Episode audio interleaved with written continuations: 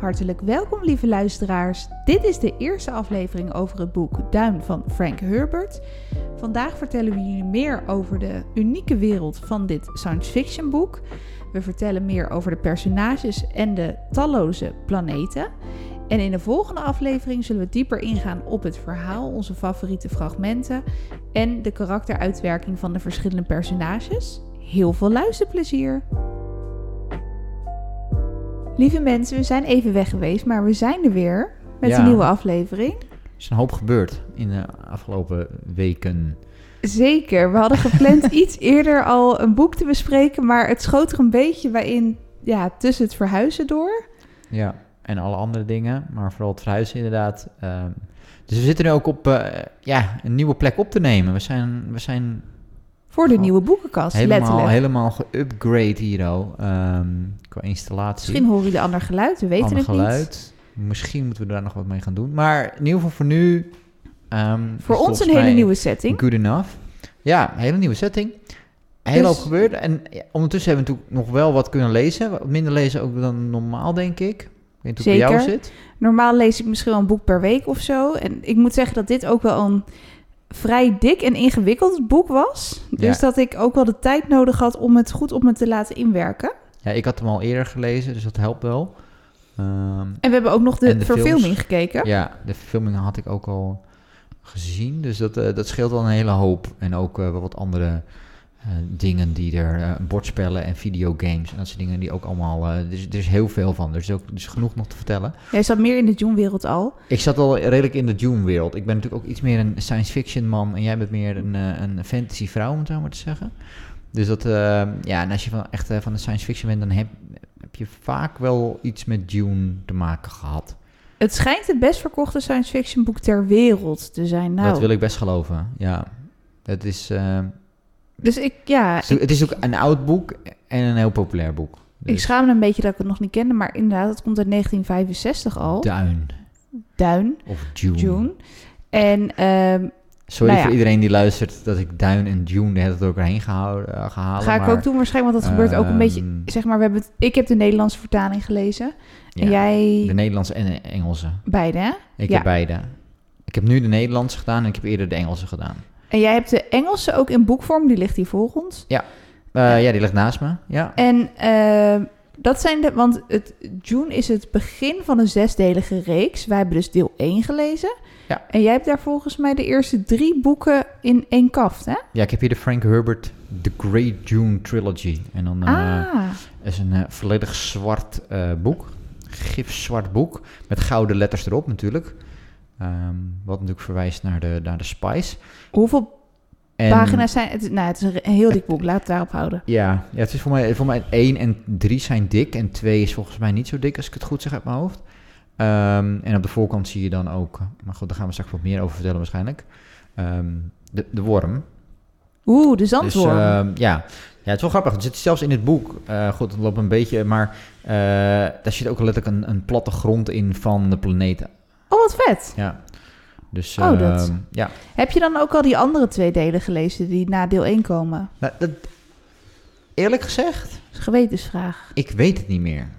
Dat is vaak geen goed teken. Ehm, want ik heb de, de eerste keer dat ik June gelezen ha- heb, zeg maar, eh, dus in het Engels en zo, toen was ik denk ik 15, 16 denk ik of zoiets. Oeh, dus dat was nog, En ik wil zeggen de vorige eeuw, maar dat net niet. het was Dat al net in de vorige, was al net in de vorige eeuw. Nee, maar het is wel, lang, is wel echt lang geleden. En ik heb toen ook de, de, de- dus die film gekeken en zo. Toen was ik een beetje obsessed with the June. Maar ik weet dus niet of ik ze allemaal gelezen heb. Hmm. Dus eh, de- goed, in ieder geval ga ik ze nu wel, na deze, dat ik deze weer gelezen heb, nu eh, ga ik sowieso... Iets meer tijd heb je hopelijk het is nu tijd. helemaal weer eh, helemaal hip en happening. Dus Dune zit ook weer een beetje op de voorgrond. Dus echt weggezakt Grappig is dat, hè? naar de achtergrond. Ja. En is weer helemaal Wat een verfilming wel niet kan doen. Wat een verfilming wel niet kan doen. Want er is echt, het is helemaal weer hot and happening. En ik ben ook weer helemaal into the Dune en zo. Dus het is, ik ben helemaal, helemaal terug in de Jeugdsentiment is het dus wel een beetje voor jou. Pubersentiment. Ja, Tienersentiment. Mm, ook wel, maar ook wel gewoon... Het is zo'n gaaf universum, zeg maar. Ehm, dat los van het jeugdsentiment, denk ik... eh, dat, je, dat mensen erin, zich erin willen, in Verliezen. willen verliezen, ja. ja. Wat, wat jij misschien hebt met Harry Potter of Snap zo. ik wel. Eh, dat heb ik dan meer met, met, met Dune Ja, en Duin. eh, Het heeft heel veel diepgang ook. Dus dat is Klopt. heel het spel der tronen, Game of Thrones, had ik het ook mee. Hier heb ik het ook wel mee, maar ik, Ja. ik, ik vond het ook gewoon ingewikkeld. Ja, Ehm, het is niet... dat- Het is een beetje wat Maas ook wat, wat later in de aflevering zegt, maar het is niet makkelijke kost. Daar kunnen we nu alvast mee beginnen. Even een disclaimer. Het is niet even lekker soepel Nee. iets weglezen en dan eh, kijken we later wel wat er gebeurt. En ik ben dan soms toch een beetje streng voor mezelf. Dan wil ik het allemaal gelijk begrijpen. Want er komen ook heel veel begrippen in voor. Want het is ook af en toe... Sommige groepen in het boek hebben ook hun eigen taal. En ze hebben allemaal hun eigen aanduidingen. En dan ga ik het luisterboek weer terugspoelen. En nou ja, dan ben je eindeloos bezig. Dus je moet eigenlijk gewoon lekker lezen en je ermee laat, in mee laten zuigen. Dat is het ja, beste, want een denk deel ik. van de bedoeling ook van de schrijver, denk ik, is dat je in sommige gevallen gewoon niet weet en niet begrijpt. Omdat ook de, de, de karakters in het boek het niet begrijpen en niet weten. Het wordt niet in de treuren Ehm, allemaal uitgelegd. Het nee. grappige is dus dat je aan het eind van het verhaal, als je boek uit hebt, dan komt er een soort naslagwerk met een alfabetische begrippenlijst. Dat ik soms bijna denk, had hij niet beter voor het boek kunnen zitten, maar dan z- zat het weer vol met spoilers. Dus dat was Ja. ook niet handig geweest. Nee, dus dat is misschien een beetje. eh, had misschien een beetje. eh, Dus het, Ja, dat- dat is te het veel van het daagt de lezer uit, hè? Het is een Ja. keer wat anders. Ehm, Maar we, ja, we, we- beginnen eigenlijk. eh, als, we, ja, als we het boek ook hebben, maar dan hebben we dus eigenlijk. Zitten we op een andere planeet. Caladan. Caladan. Het voelde de laatste tijd hier een beetje aan als Caladan met al Het die voelt regen. hier zeker aan als Caladan. ik Eh, weet niet wat er aan de hand is. Ik weet niet wanneer jullie dit luisteren, maar voor mijn gevoel regent het de afgelopen acht weken. Ja, voor de mensen in de toekomst die dit lezen midden in de zomer en een mooi, met een mooi weertje. Ja, Wees heel blij, want ik weet niet wat er aan de hand is, maar het is hier het oktober regent 23 alleen was... maar aan het regenen. Ja, Ja, is niet best. Maar goed, dus, wij waren eh, toch alleen maar binnen doos aan het uitpakken dus wat dat betreft. Maar het, Ja. het, het is wel, het is wel is lekker weer om met een boekje op de bank te verdwijnen. En een kop Ja. thee, dat wel. Ehm, En die hebben we ook natuurlijk. die hebben we nu ook lekker hier staan, Ru- sowieso. Rustthee hebben we. Rust Heb je al een slokje genomen? Niet? Ja, het smaakt een beetje naar... Ja? Zeg eens waar het naar smaakt. go- Ja, is het iets van groene thee Nee, het is geen groene thee. Oh, Het is lavendel, geen fijnproever. Ja? kamille Oh, en, kamille. en citroengras. Hm. Het is een beetje alles, alles wat, je, wat, wat plantig is, is erin gegooid. ik is vind het wel wel een chille combinatie eigenlijk. Het is wel redelijk planterig, maar ik, eh, ik word er rustig van. Nee, het Word je er lekker. ja, nee, het is wel lekker. Voor de avond. Ja, ik heb er een beetje spacey doorheen gedaan. Spacey. Ja, Ja. nou jongens, er gaat de wereld Oh, voor ik je het open. spoilen wat er allemaal gaat komen. Waar Ja, ik me maar- altijd trouwens heel erg over verbaas of zo. Dat heb ik bijvoorbeeld ook een beetje met Roald Dahl of is een heel, heel ander genre. Maar dat de schrijver al in 1986, meen ik, is overleden. Hij is geboren in 1920. Amerikaanse schrijver, Frank Herbert. Ja. En eh, hij heeft gelukkig nog wel de eerste verfilming meegemaakt uit 1984 van David Lynch. Ja. Ehm, Gewoon twee jaar voor zijn dood. Ook helemaal niet oud geworden. Nee. En dat dan het gigantische succes heeft hij natuurlijk deels al meegekregen. Want het eerste boek is in 1965 verschenen. Heeft hij wel ook awards voor gekregen. Maar ik vind het toch zo eh, apart idee dat hij dit dan niet meekrijgt. Maar gelukkig heeft zijn zoon ook wel eh, nog verhalen geschreven. En het succes voortgezet na zijn dood. Een beetje wat nu ook met Lucinda Riley Ik moet- met ik de moet zeven zussen aan, eh, gebeurt. Ja, zijn, zijn, zijn, zijn- ja, precies. En ook eh, voor, de, voor, de, voor de echte kenners, buurman en buurman, dat is eigenlijk Wow. hetzelfde. dat is een ander, Dat is even een andere iets. ander maar. Ja, precies. Dat is ook, weet je, van die, ja, wat is het, klei-animatie of zo. Daar heeft ook Ja. inderdaad eh, de zoon het overgenomen. Echt? Oh, dat vind ik altijd heel hard Ja, ja, daarom is het nu weer, zeg maar, helemaal weer een ding. Het was de hele tijd weg en op een gegeven moment is de zoon is het opgepakt. Stieg Larsson had natuurlijk precies zelf, vind ik ook zo schrijnend. Ben ik helemaal fan En het is van helemaal zijn een rare boeken. situatie natuurlijk. Want die, die, die, heeft helemaal, die heeft het nooit uitgegeven. Nee, letterlijk, toen dat is helemaal nog. bizar. Frank, eh heeft helemaal niks van meegekregen. Herbert heeft nog meegemaakt dat een van zijn boeken verfilmd is en succes heeft gehad. En hij heeft natuurlijk zes boeken geschreven. Ik denk dat hij zijn laatste boek wel redelijk kort voor zijn overlijden heeft geschreven. Ja, dat vermoed ik dan ook. Eh, maar hij heeft wel twintigtal romans op zijn naam staan. En je kan duidelijk ook wel merken dat hij psychologie en ecologie heeft gestudeerd. Dat Ja. komt duidelijk terug in de boeken. Ehm, heb jij die verfilming gezien trouwens uit 1984? Ja, ik heb, de, ik heb allebei de verfilmingen gezien. Ik heb niet de miniseries gezien. Miniserie heeft dus die zoon inderdaad gemaakt. Of nou ja, is in overleg met die zoon geproduceerd, laat ik het ja, zo zeggen. zoiets, ja, ja. En er is voor mij nu weer een miniserie of zo gaande. Of er komt eraan, of ik heb geen idee. Het is me dan Maar- altijd een beetje onduidelijk waar die dan nu nog zou kunnen bekijken. Maar goed, de echte De fans zullen film of de weten. miniserie? Ja, die miniserie. De uit miniserie weet ik niet. Die, 2001. film, die, die oude film die kan je echt overal bekijken nu. Omdat, eh, ja, Omdat het helemaal happening is. Ik ja. heb dan laatst uit 2021 gezien, die was wel echt super goed. Dan vind ik het toch wel echt een meerwaarde dat je eerst het boek leest en dan de film kijkt. Want ik kan me voorstellen dat als je niet het boek hebt gelezen en alleen de film kijkt, dat het wel heel lastig te volgen is. Eh, ja, het ligt ook een beetje aan hoeveel ervaring je hebt met science fiction films, denk Ja. ik. Dat zeker. Ehm, Dit was een beetje mijn ontgroening op het science fiction eh, vlak, denk ik. Ja, daar ben je wel gelijk eh, goed ingegaan, zeg maar. Dus ja, misschien dat het daarom ook een beetje wennen was. Gelijk diepgaand. Ja, En Ja, wij we- hebben dus deel 1. eh, het is vrij eh, uitgebreid. Dus ja, Ja. waar gaan we beginnen? Ja, het begint op Caladan. ja begin, kan het dan. Dus daar hebben we eigenlijk gewoon De een thuisplaneet huis, eh, van Paul. Atreides. Ja. Ehm, en eh, daar hebben we eigenlijk eh, ja, gewoon een aantal hoofdkarakters... die ook eigenlijk gewoon continu door de rest van eh, de boeken voortspelen. En het speelt zich af in de toekomst. In 10.191 of zo ver Ja, het in de speelt zich af in de verre toekomst. En eigenlijk, ja, wat, wat jij dus een beetje, denk ik, toen we het een beetje erover hadden, wat jij een beetje lastig vond, is dat het een beetje soort van, je wordt erin gegooid in die wereld. Je hebt eigenlijk geen idee wat er nou speelt of wat er nou precies gebeurt. Het verhaal begint gelijk. Er Want is geen er- inleiding. Precies, want er gebeurt al heel veel. Er is al heel veel gebeurd. Dit is typisch ook, wat wel grappig is, wat ook andere science fiction films later heel erg zijn gaan doen. Er zijn meerdere redenen voor waarom die het ook zijn gaan doen. Maar bijvoorbeeld Star Wars doet datzelfde, weet je. Die begint gewoon midden in, de film begint midden in, in een scène. En heeft dat ook deels met, eh, met Flash Gordon en zo te maken. Ehm, omdat het zeg maar, eh, toen de tijd oude serials op de, in, de, in de bioscoop, zeg maar, het idee was dat je gewoon... Het verhaal gaat verder iedere keer, net als bijna als een serie, zeg maar. ja. Eh, dus dat deden ze ook met de films. Maar ik denk ook in dit geval dat hij eigenlijk zoiets heeft van ja, het, je hebt gewoon geschiedenis, je hebt de toekomst, noem maar op. En ik pak gewoon een stuk van eh, wat er gebeuren gaat. En dat ga ik beschrijven. en je zat beetje- ergens zo in. precies, Ja. stapt ergens in en vanaf dat moment ga je gewoon mee met, met de rit. En dat voelt ook heel erg aan. Je hebt het gevoel dat er daarvoor ook al heel veel is gebeurd eigenlijk. Voordat de situatie waar je op dat moment bent aangekomen. En het is ook best wel een beetje politiek, eh, intriges. Misschien kunnen we een beetje kort voor de nieuwe mensen onder ons... of de nieuwe June-luisteraars even vertellen... dat je dus een aantal belangrijke geslachten hebt. Je zei het net al, Atreides, Ja, Leto Dat is een van de geslachten inderdaad. Ja. Dat is een, ja, een hertog met zijn familie. Die woont dus op Caladan. Dat is hun thuisplaneet. En daar is heel veel water, heel veel regen. Dat is het hoofdzakelijke wat ik van Caladan weet. Ja, precies. het is Ehm, meer een, in schril contrast eigenlijk met de planeet waar ze daarna heen gaan. Naar Arrakis, Ja. oftewel Duin. Ja.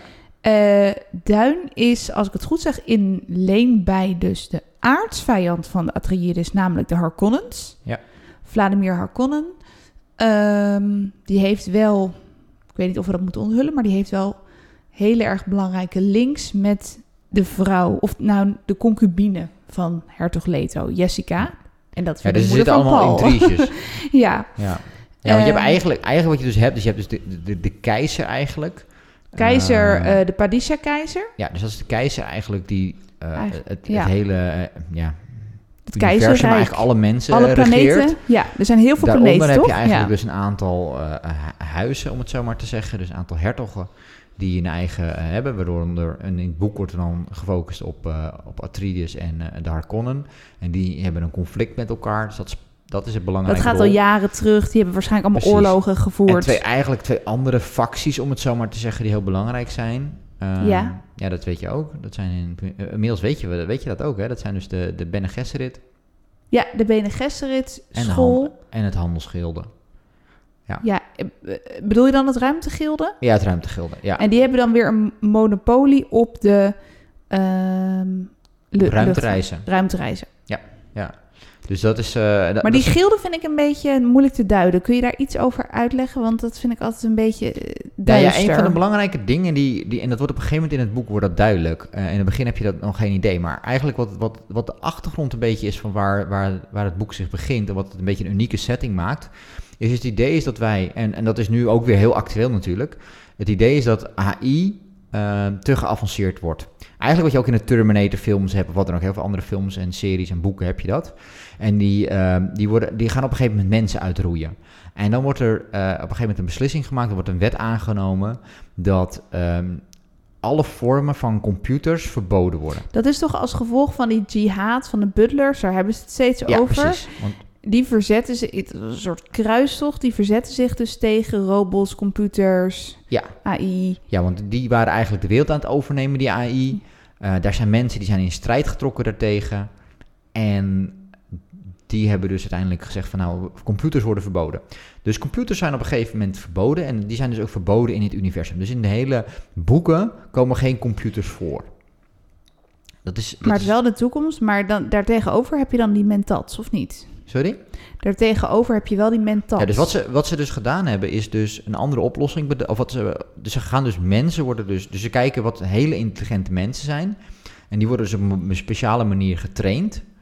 Zodat ze heel snel dingen kunnen uitrekenen. En dat wordt inderdaad mentats genoemd. Dus het zijn eigenlijk. Menselijke computers, dus om die Menselijke wet omzeilen als het En dat is wel grappig. En dat is natuurlijk wat, wat, wat Herbert daar ook doet. Is dat het woord computer is oorspronkelijk waren dat, was het een omschrijving voor mensen. Oorspronkelijk had je eh, bijna alleen maar vrouwen. Eh, Voor mij, of het waren alleen maar, eh, alleen maar vrouwen, maar zo goed als alleen maar vrouwen. En die maakten de berekeningen voor diverse dingen. Dus ehm, voornamelijk voor eh, engineering, en ruimtevaart en naar ruimte, ja, sterrenkundigen en dat soort dingen. En dan werden, er- moesten er moeilijke berekeningen worden gemaakt. Dat ging dan naar een groot, kantoor. Daar zaten dus computers. Dat was een be- benaming voor vrouwen die dat aan het uitrekenen waren. Over hoe lang geleden hebben we het dan? Dan hebben we het over 1920, Oh ja, precies. 1930. eh, ook nog tijdens de Tweede Wereldoorlog, 1940. Werd het allemaal nog met. Want toen had je eigenlijk nog geen computers. Hè? Pas in de jaren 50 eigenlijk komt de computer. Dus tot de jaren 40, 50 ongeveer. eh, was, dat het woord, was het woord computer. Was een woord voor een, een vrouw die dingen berekende. En op een gegeven moment ging een, computer, zeg maar een elektronische computer dat doen. Dus dat woord is overgenomen. En hij gaat nu eigenlijk dat weer terugbrengen naar de mens. Eigenlijk. Dus het is op die Wel manier gaan we terug, terug in de tijd. Ja, heel, heel bizar hoe die dat doet. Ja, en dat zijn dus die Ehm, mentats. En die mentats die berekenen dat uit. En die handelsschilden, om dus de ruimte te reizen, moet je natuurlijk enorm moeilijke berekenen maken. Hè? Om dat in goede banen te in, eh, Ja. Want ze reizen tussen sterren. En dat is dermate complex dat eigenlijk je het niet uit kan rekenen. Dus zo'n mentat kan het niet doen. Maar wat je moet kunnen doen, is toekomst voorspellen. Want je moet kunnen weten waar in de toekomst, dus wat zij doen, en dat is dus wat de handelsschilden Vandaar dat ze die specie nodig Ze hebben die specie, goed, nemen ze toe. Daar nemen ze Daarmee kunnen ze de toekomst eh, voorspellen. Of kunnen ze eigenlijk in de toekomst kijken. En dan kunnen ze dus bedenken, oké, als ik hier zo zou gaan vliegen, hè, overleef ik het dan? Nee. Oké, kan ik zo vliegen? Ja. Oké, dan ga ik zo vliegen. En als ik dan zo verder ga, kan ik dan... Dat doen En ze dat dus met ruimteschepen. En die, die reizen zijn denk ik zo belangrijk... omdat ze dus ook bepaalde stoffen op één planeet hebben... en die moeten dan naar de andere planeet voor die handel dus. Gewoon Ja, een dus soort eh, Iedereen die wil verplaatsen... Als je dus van de ene ster naar de andere ster wil verplaatsen, heb Ja. je hun nodig. Zij zijn de enige die je dan kunnen helpen, want je mag geen computer gebruiken. Maar goed, in principe hoef je niet heel vaak naar een andere planeet. Alleen misschien meer voor producten. Voor producten en dus die huizen. Die huizen die zitten dus allemaal op planeten rond, rond sterren. Ja. Dus als zij bijvoorbeeld een Die ander... geslachten bedoel je? Die geslachten. ja, Dus als zij een ander geslacht willen aanvallen, bijvoorbeeld met een leger, ja dan, dan moet moeten ze dus weer... Ja. dat gilde moeten ze dus geld betalen om dan naar een andere planeet Maar te is gaan. die gilde, dat, dat bedoelde ik een beetje met duister. Ik heb dus het gevoel dat die een beetje in dienst zijn van die keizer. Die, zijn, die, die werken wel samen met die keizer, ja. Want die Dat zijn natuurlijk ze, allebei... De Niet keizer, helemaal te vertrouwen de zijn. keizer wil natuurlijk dat hij in macht blijft. En als hij natuurlijk de prijzen hoog kan houden... door die huizen wel onderling een beetje vechten... maar ze kunnen bijvoorbeeld niet de keizer aanvallen... want dan moeten ze de, de gilden gebruiken daarvoor. Dus dat is, dat is eigenlijk de hele politieke spel... Ja. en de intriges die daar eh, omheen zitten, inderdaad. Ja. En wat een beetje de beginbasis is van het verhaal is dat de keizer vindt dat Atreides, dus de familie van Paul, die wordt heel belangrijk in het verhaal, dat die hertog, Leto, die heeft te veel invloed in de landsraad. Eh, volgens mij is het de landsraad, want hij is daar heel populair, omdat hij ook, ja, hij is gewoon geliefd. Hij, ja, hij is niet alleen belust op geld, zeg maar. En eh, daarom smeet hij een plannetje met de Harkonnens. En dat Harkonnens is natuurlijk de aardsvijand van de Atreides, dus die willen graag met die keizer een complot maken. Ja, ja. En daar begint mee de reis van Caladan naar Arrakis. En dat zijn ja, want zij worden uitgenodigd eigenlijk. Zij krijgen nu... ehm, dus de de- opdracht, opdracht om, om- eh, Arrakis te beheren. Precies, ja. En dat is als het ware de tegenpol van Caladan. Want ehm, Arrakis is een woestijnplaneet.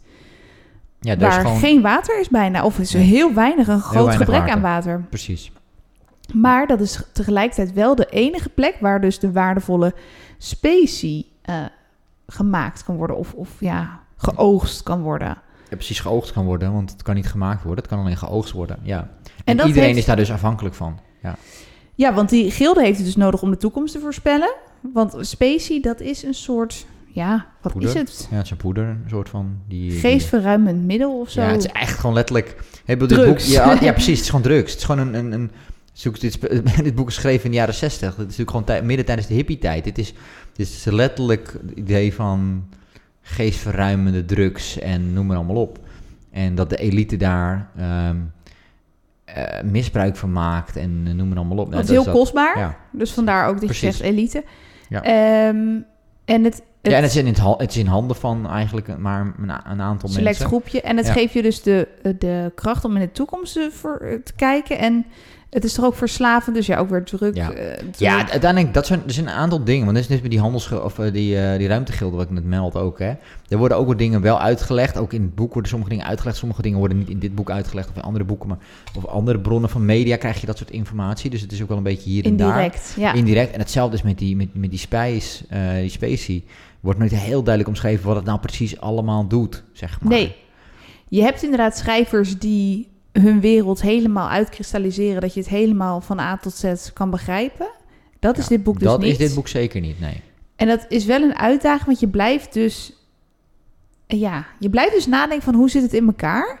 En als je dus doorleest, dan begrijp je ook steeds beter... oh, ze hebben het nu over een Gom Jabbar. Of nou ja, we, we, gaan, we gaan jullie dit zo meer vertellen. Maar eh, ergens vind ik het leuk. Het is een keer een andere leeservaring. Ik heb dit nog nooit zo gehad in een boek. Eh, en het, het kan ook niet, want het kost te veel tijd. Want hij wil zoveel vertellen. Weet je, wij zitten hier nu al heel lang over te praten. Maar soms denk ik, ja, soms vond ik het wel leuk. Had ik het fijn of leuk gevonden of een toevoeging gevonden als hij iets meer eh, aandacht misschien had besteed aan de, aan de setting of zo. Van, dan, dan maken ze een ruimtereis, bijvoorbeeld van, dus van ehm Caladan naar Arrakis in zo'n ruimteschip. Ja, dat, het gaat dan meer om de politieke banden onderling en de gesprekken en dialoog. En dan zie ik nog niet zozeer die hele wereld vormen met, eh, ja, dan zijn ze gewoon in een huis. Snap je wat ik bedoel? Er wordt niet heel veel aandacht besteed, Eh, vind nee, ik, daar, aan daar, de daar- daar aan is de hij niet echt in geïnteresseerd. Nee. Maar dat, dat, dat heb je bijvoorbeeld in Game of Thrones, dat weer heel uitgebreid. Dat elke robijn op het zwaard wordt benoemd. Ja, precies. Daar, daar vind ik het. Ja, goed. de- de- Dat is weer een andere een andere aflevering ook over gehad. Ik Ja. moet zeggen dat het mij wel is. de- dat, ik, dat ik wel soms dat iets te veel vind. Dat ik denk van ja, weet je. Moet, moet dat nou iedere keer? Deze auteur doet het nou- ook wel hoor. Ja, op momenten doet hij het wel, maar hij doet het niet iedere keer inderdaad. En bepaalde elementen vindt hij gewoon niet zo belangrijk. Inderdaad, dat ruimtereizen ook. Hij heeft zoiets van ja, wat ga ik erover vertellen? Ze zijn er gewoon. Ja, en Ze zijn er gewoon, daar, daar gaat het om. Het gaat er niet om hoe ze er gekomen zijn. Het, zijn er dat ze het gaat erom dat ze er zijn. Ja, en wat ze tegen elkaar zeggen. En Ik heb andere dingen die belangrijker zijn. wat ze niet zeggen. En En op dat vlak vind ik wel, ja, het- gewoon, je hebt het idee dat er geen, geen, geen woord, weet je, je leest wel eens boeken en dat je denkt van ja, hier, hier zou gewoon een redacteur gewoon nog heel veel informatie uit kunnen, kunnen halen. hakken. Je kan heel veel kunnen snijden, pagina's Ja. kunnen eruit tellen, Deze hele hoofdstukken kunnen ja. eruit. Hier, hier heb je gewoon het idee dat er geen woord weg kan. Nee, maar dat is ook zo bizar. Als je, Stel, als je, je een woord weghaalt, ja, als je een woord, als je een woord weghaalt, dan, ben je, ben je, dan valt het hele, hele, hele verhaal in duigen. Maar ook gewoon, een, je leest een paar zinnen en ineens zijn ze weer in een heel ander gesprek beland. En is er van alles gebeurd. En is er, heeft iemand weer iets gezegd tegen iemand anders wat, wat ergens op wijst. En dan Ja, en je, oh jee, alles heeft een rare dit? naam, dus dat Ja. helpt ook niet. Dat, dus da- daarom hebben we dat een Je hebt dus die Padisha keizer. Nou ja, eigenlijk is dat gewoon een keizer. Dat is gewoon een bepaalde soort keizer. Ja, dat is dan een bepaalde naam. Bene Gesserit is wel belangrijk dat je dat goed weet. Maar dat vind ik wel, dat wordt wel redelijk duidelijk uitgelegd. Die hebben hele speciale gaven. En dat is vooral belangrijk voor de Atreides. Ja, en een speciale missie natuurlijk. En Ja. een hele speciale missie. Ja, precies, want dat is nog de laatste factie eigenlijk die we niet... Of ja, de Harkonnen hebben we ook nog niet echt uitgelegd, maar de Bene Gesserit eigenlijk zijn dus een, een, ja, een secte of een groep vrouwen in ieder geval, eh, in dit geval. Een soort dit geval- van opgeleide vrouw. Ja, ik Ja, het zijn dus... Zij hebben het idee dat ze, en dan kom je langzamerhand in het verhaal achter, maar dat zij, zeg maar, the one, hè, dus de, de, de de Messias, verlosser, de Messias. profeet. Ja. de profeet, dat ze die op, op, eh, op, op, op, op, de, op, wereld kunnen, op een wereld kunnen gaan brengen. Dat is niet de Ze wereld, kunnen maar het is creëren een of wereld. kunnen aanwijzen. Ehm, eh, en, maar wat ze, wat ze daarvoor doen is eigenlijk, ze zijn daardoor, eh, ze trouwen eigenlijk met allemaal hertog en allerlei andere belangrijke mensen. En ze zijn dus DNA aan het kruisen om zo eigenlijk een perfecte wezen te krijgen. Ja, en Bene Gesserits hebben zelf ook wel speciale gaven. Want ze zijn heel erg het lijkt een beetje op wat je net zei met die mentats, maar het is dan anders. Het is niet zozeer, denk ik, eh, gericht op dingen uitrekenen, meer op het lezen van de menselijke ziel. En op het lezen ook, van eh, gedachten bijna soms. ja. En, de mensen, waarheid. en mensen beïnvloeden. Mensen beïnvloeden. En ook de voice, de stem. Ja. Ja. de stem. Nou, opnieuw, we hadden het net al over Star Wars, maar in Star Wars heb je ook letterlijk de stem.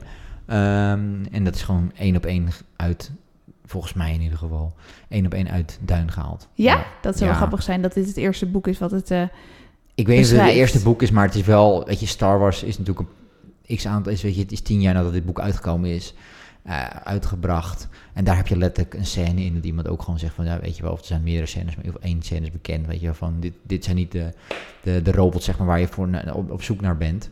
Eh, en dan gaat diegene, die gaat iets anders doen. Ja, er zit, er zit bijna een vergelijkbare scène een soort, hoe noem je dat boek. nou? Hypnotiserende stem of Ja, je zo? kan zeg maar een opdracht dwingende geven. stem. Je kan, je kan het ook terugbrengen naar Dracula of zo, weet je. Die kan ook mensen hypnotiseren en opdrachten geven en zo. Dus het is, eh, ook, het is ook niet uniek aan dit boek. Maar, De Imperiusvloek van Harry Potter moet ik dan weer aan denken. Maar goed, ik, ja, ik ben Ja, een Harry Potter Harry fan, Potter jongens, fan. sorry. Ja, Maar, ehm, Die, die staat helemaal achter in de rij qua, qua originaliteit. Dus die, heeft nou het ja, gewoon- die heeft het van een ander boek, van een ander boek, van een ander boek, van een ander maar dat is boek. wel heel. Heel Ja. goed aangekleed. Maar, ehm, Daar de- wordt wel heel veel dingen uitgelegd, ja. ja, maar de, de, de stem, dus ze zijn ehm, goed dus in het lezen van de gedachten van mensen. Dus als Ja. iemand ook een, een bepaalde bewering uit, kunnen zij heel goed vaststellen, die Bene Gesserit, van hey, is dit nou de waarheid? Of ze kunnen feilloos door iemand heen prikken.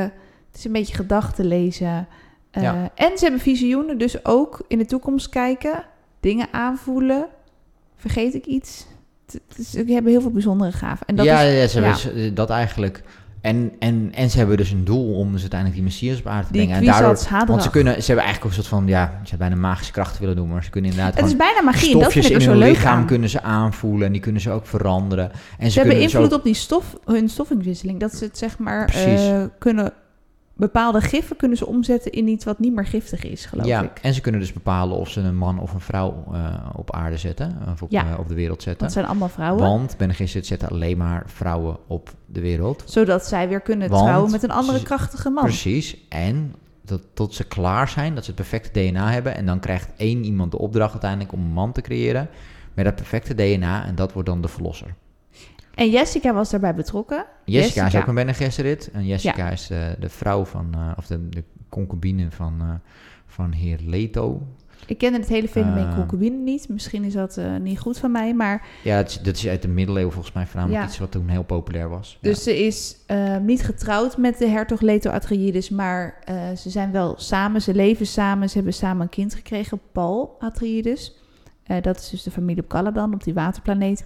Eh, maar Leto is dus nog wel vrij als hij met een krachtige, machtige vrouw uitgehuwelijk zou moeten worden of moeten trouwen. Dat is een beetje het idee, toch? Dat, Ja, dat is het hele idee inderdaad. Dat je eigenlijk gewoon een vrouw hebt waar je nou ja, van houdt of wat dan ook, zeg maar. Dat is een beetje... Die je bed warmt. Precies. Waar, nou ja, goed, in ieder geval, dat is één waar je zeg maar persoonlijk voor kiest vaak dan. Ja. Dus daar, daar ga je mee en dan krijg je ook misschien eventueel kinderen mee. Ja. Ehm, en die zijn dan ofwel eh hebben die rechten eh, of niet, zeg maar. En dan wordt het eigenlijk een soort van bastaards. Ehm, of, en, en, en dan wat je, maar wat het ding Ja, is, dat dan weer geen bastaard. Nee, dus in sommige gevallen word je dan zeg maar wel, wel eh, opvolger, in sommige gevallen niet. Maar het idee is dat als het nodig is, later, om, om wat voor reden ook te trouwen, om zeg maar, of een oorlog te eindigen, of om eh, een betere, boek, relatie te krijgen. Het gebeurt Kijk, letterlijk aan het eind van dit verhaal ook Ja, op en een bepaalde manier. en- de bedoeling in dit geval natuurlijk is eigenlijk dat, eh, dat, eh, dat in dit geval zou het idee zijn bijvoorbeeld dat, dat Leto dan bijvoorbeeld gaat trouwen met een vrouw of een dochter of wat dan ook van, van de keizer, zodat hij nog dichter bij de keizer komt, zeg maar. En Dus dat is de reden om je niet trouwt met, met. Jessica. Ja. Ondanks dat hij zeg maar haar helemaal vertrouwt. Ja. Haar helemaal vertrouwd, haar overal bij betrekt. Het is, geen, het is gelukkig een keer geen ehm, eh, gewelddadige relatie, geen hele ongelijkwaardige relatie of zo. Hij neemt ook dingen van haar aan. Eh, en zij hebben dus de zoon Paul. Maar Jessica had eigenlijk de opdracht, omdat we zeiden net, de Bene Gesserits hadden een doel om die Messias, die Kwisatz Haderach, zo noemen ze dat, om die op de wereld te zetten. Zij had eigenlijk als doel, of als opdracht, om een dochter te baren, zodat die dochter weer kon gaan trouwen met iemand van de Harkonnens. Precies. Maar die dochter, dat werd toch een jongen. Jessica heeft niet zo heel goed eh, geluisterd. Maar die is ze wel aan het trainen. Of die krijgt alsnog wel een beetje van haar die Bene Gesserit opleiding. Dus die, ja, Ja, ze geeft hem eigenlijk een soort van mentat training. Maar indirect krachten. doet ze ook wel wat Bene Gesserit dingetjes daarnaast. En dat is dus die Maar Paul. officieel niet natuurlijk. Ja. En ja, hij is, ja, hij, Hij is, is, wel hij is, de, hij is ja, de hoofdrolspeler van het verhaal, zou ik willen zeggen. Maar het is niet echt een klassiek verhaal. Dus het is nou niet per se dat Nee. het allemaal om hem draait. Dus- dat is een beetje, Nee, nee. om het zo maar even te zeggen. Als je het deels hebt gelezen, snap je wat we bedoelen. Maar het verhaal eh, wordt wel van, vaak vanuit zijn perspectief beschreven. Maar er zijn gewoon heel veel andere belangrijke personages ook nog. En andere planeten. Maar wat ik wel een hele heftige beeldende scène vind... die eigenlijk ook één op één in de film zit... is de test die vrij aan het begin van het boek zit. Dan zijn ze Ja. dus nog op Caladan, op de thuisplaneet. En dan is Paul, krijgt hij eh, die Gom Jabbar, heet het geloof ik, die naald met gif. Dan wordt hij getest door een ja, eerwaarde moeder, een soort hoofdbenengresserit. Want Ja, zij wil natuurlijk testen, hey, ben jij nu die ene persoon die we moeten hebben? Ben jij de Kwisatz Haderach? Wordt Ja, en ben je te vertrouwen? Ja. Ben je te vertrouwen? Dat is eigenlijk wat ze test. Is dat of hij te vertrouwen is of niet.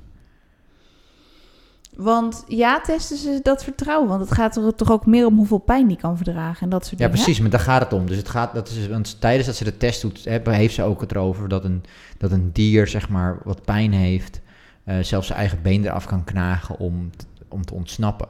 En eigenlijk wat ze test is, wat nou als iemand jou zou martelen, verraad je ons dan? Aha, ja. dat is eigenlijk waar de test dat over is wel gaat. leuk. Dat is wel interessant, ja. Dat is waar de test over gaat. Want Ja. stel je voor dat jij de ware bent, dan krijg je, heb jij on- oneindig veel kracht. en Oneindig macht veel en macht. zeggenschap. Iedereen En doet ga wat je dan ons, Ja. ga, je, heb, ga je ons dan verraden of niet? Ga je dat is eigenlijk wat ze te, Ja, precies wat te doen met die test. En daarom ook, ehm, want wat ze doet is ze houdt dus een giftige naald tegen zijn nek aan en hij krijgt dus een, hij heeft zijn hand in een, in een doos waarin hij ongelooflijk veel pijn krijgt in zijn arm, of in zijn hand. maar ze zegt van ja, als je je hand wegtrekt, dan zul je sterven. zo. Precies. Dus of ze kunnen hem vertrouwen, of hij gaat over, hij komt te overlijden. En zijn moeder weet ook dat dat de enige twee opties zijn. Ja, en zijn moeder die werkt hier ook gewoon aan mee. Ja. Aan die test. Ehm, want ja, ze kan niet anders. Ze kan ik. niet anders, dat is wel een beetje wat het is. Ja, nee, dus Daar begint eh, het boek dus mee. Dus dan, dan zit je er wel gelijk in. Daar zit je er wel gelijk in, inderdaad. Want het is wel, ja, dus, dus, dus, dus en we, eh, we geven al wat inform- achtergrondinformatie nu, dat is natuurlijk heel belangrijk. Ja, en eh, het is heel veel informatie inderdaad. Maar misschien is het ook nog goed om heel even te vertellen Arrakis. Want Caladan speelt het verhaal zeg maar een heel klein stukje af. Ja, precies, dat is eigenlijk waar die test plaatsvindt. En dan eigenlijk Ja. vlak daarna gaan ze eigenlijk al vertrekken. Die, te- die test zit wel echt in mijn geheugen gegrift. Het is, er gebeurt heel veel in het boek. Soms heb je dan... Jij hebt het dus een paar keer gelezen. Jij ontdekt ook nog steeds nieuwe dingen erin, hè? Ja, ja dus het is dermate eh, complex en fascinerend. Ja. Misschien dat we ook nog in de volgende aflevering meer zullen zeggen... over welke scènes jou heel erg zijn bijgebleven nog. ja, Ehm, maar ze gaan dus naar Arrakis... terwijl ze eigenlijk weten dat ze in een soort val gelokt worden... ja, ze hebben heel veel het gevoel dat er heel veel iets niet helemaal eh, in orde is. Maar, Het enge is ook een beetje dat die eerwaarde moeder, dus ja, die hoofdbenengesserit noem ik het maar even, die die test uitvoert, die is natuurlijk helemaal krachtig en die kan in de toekomst kijken en alles. En die voorziet dus ook dat die hertog Leto, die vader van Paul, dat die, nou ja, het er niet heel gunstig van af gaat brengen. nee, dat... eh, Dat is zo onheilspellend, dus dat doet de auteur natuurlijk ook wel eh, goed. Ja, dat doet hij op meerdere malen. Wordt dat soort van, ja, wordt een beetje gesignaleerd van er gaat, er gaat iets gebeuren.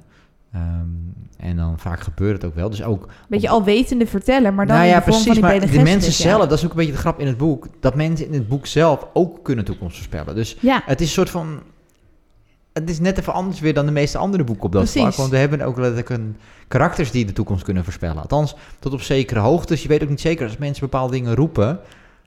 Of ze dan gelijk hebben, ze de toekomst. Ja, dus het is het is altijd een beetje een, een, een, een- het blijft een beetje in, het midden. Ik zit ook te denken, wat is de reden dat ze nu per se naar Arrakis gaan? Waarom konden ze het niet weigeren? Waarom wisten Omdat je ze eigenlijk, van... als je de opdracht van de keizer eh, weigert, dan word je dus eigenlijk uit de landstraat gezet. Of dan word je aangevallen, zeg maar. Dan, Ja, dus dan je- verlies je ook al je invloed. ja, dan mogen volgens mij de andere. Het wordt niet echt in het boek verteld, volgens mij. Maar volgens mij in la, latere ook, Voor mij mag dan de andere eh, huizen mogen volgens mij dan aanvallen.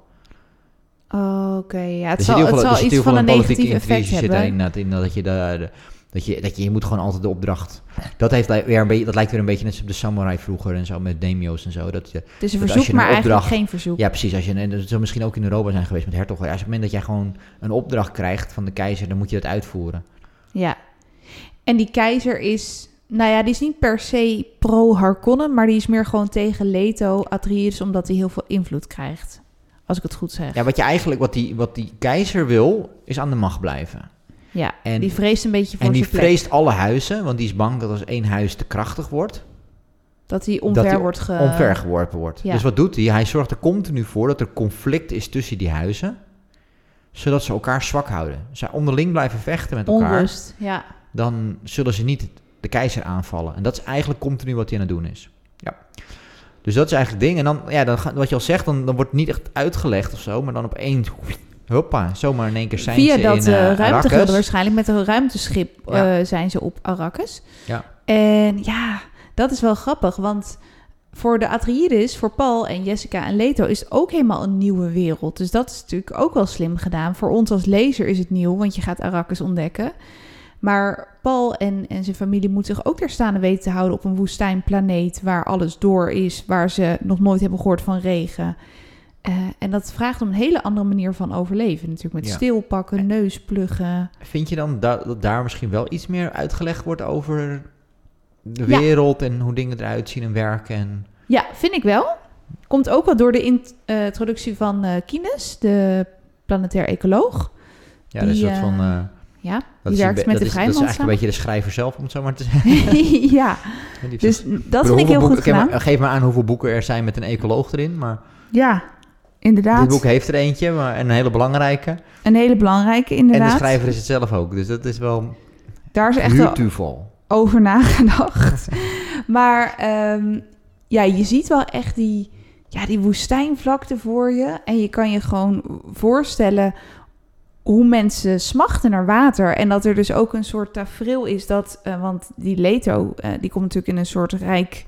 Ja, dat, dat, zijn de rijke elite, de, de, ja, de, de adel een beetje. Dus die hebben denk ik nog wel meer water tot hun beschikking. Die hebben ook een of andere geheime tovertuin waar gewoon lekker helder water is. Maar dat er dus als een bepaald diner is, dat dan mensen langskomen.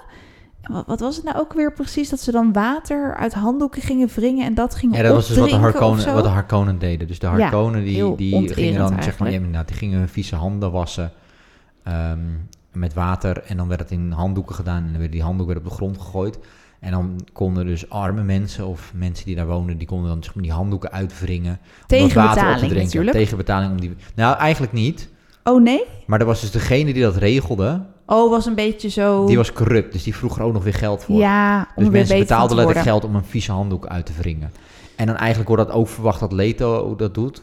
En die zegt dan dus tegen diegene van, nou ben je helemaal gek, doe niet. Ik wil gewoon dat het, eh, weet je wel, gratis geven. En die heeft er eigenlijk ook door dus dat het corrupt is. En die zegt dan dus ook dat een wachter erbij moet blijven. Om te Want zorgen dat zijn dan toch die vrijmannen die onderdrukt worden eigenlijk. Want die Harkonnens zijn dus aan het heersen. In principe, hè, eerst op Ja. Arrakis. Die zijn toch die vrijmans aan het onderdrukken. Ja, onder, oh, eh, ja, nee. Je, je moet het echt zo zien dat er, ehm, zover ik het in ieder geval weet, want eh, hoe ik, het, hoe ik het zie, in ieder geval, is je hebt eigenlijk twee soorten, nee, ja, twee soorten mensen. Allemaal, iedereen in het universum zijn mensen. Het zijn niet echt iets in de vorm van aliens of dat soort dingen, dat is er niet zo. Nee, Het zijn allemaal gewoon mensen. maar ze leven Alleen er zijn mensen verschillende... zijn ooit op, op die planeet Ja. geland, heel oorspronkelijk. Ehm, die zijn gaan leven in die woestijn. En je hebt dus nu een stad waar mensen in wonen. Ehm, en eigenlijk heb je daar onderscheid tussen mensen die dus al heel generaties lang wonen op die planeet. En eigenlijk dus de mensen die pas recentelijk zijn geland. Ja, en die vrijmans wonen er al heel lang. Die wonen er al heel lang. Want die kunnen Ja, er redelijk goed mee dealen. En ze heten dus vrijmannen, dat, dat is heel zo ik, zoals ik het eh, zie, is ze heten vrijmannen omdat ze niet onder leiding staan van de keizer. Dus je hebt eigenlijk mensen die Ja. niet onder leiding staan van de keizer en je hebt mensen die wel onder leiding staan van de keizer. En daar wordt eigenlijk onderscheid in gemaakt. En de Harkonnen ehm, hebben dus in dienst mensen die dus vrijmand zijn en niet vrijmand zijn. En die vrijmand zijn inderdaad, die worden heel erg onderdrukt eigenlijk.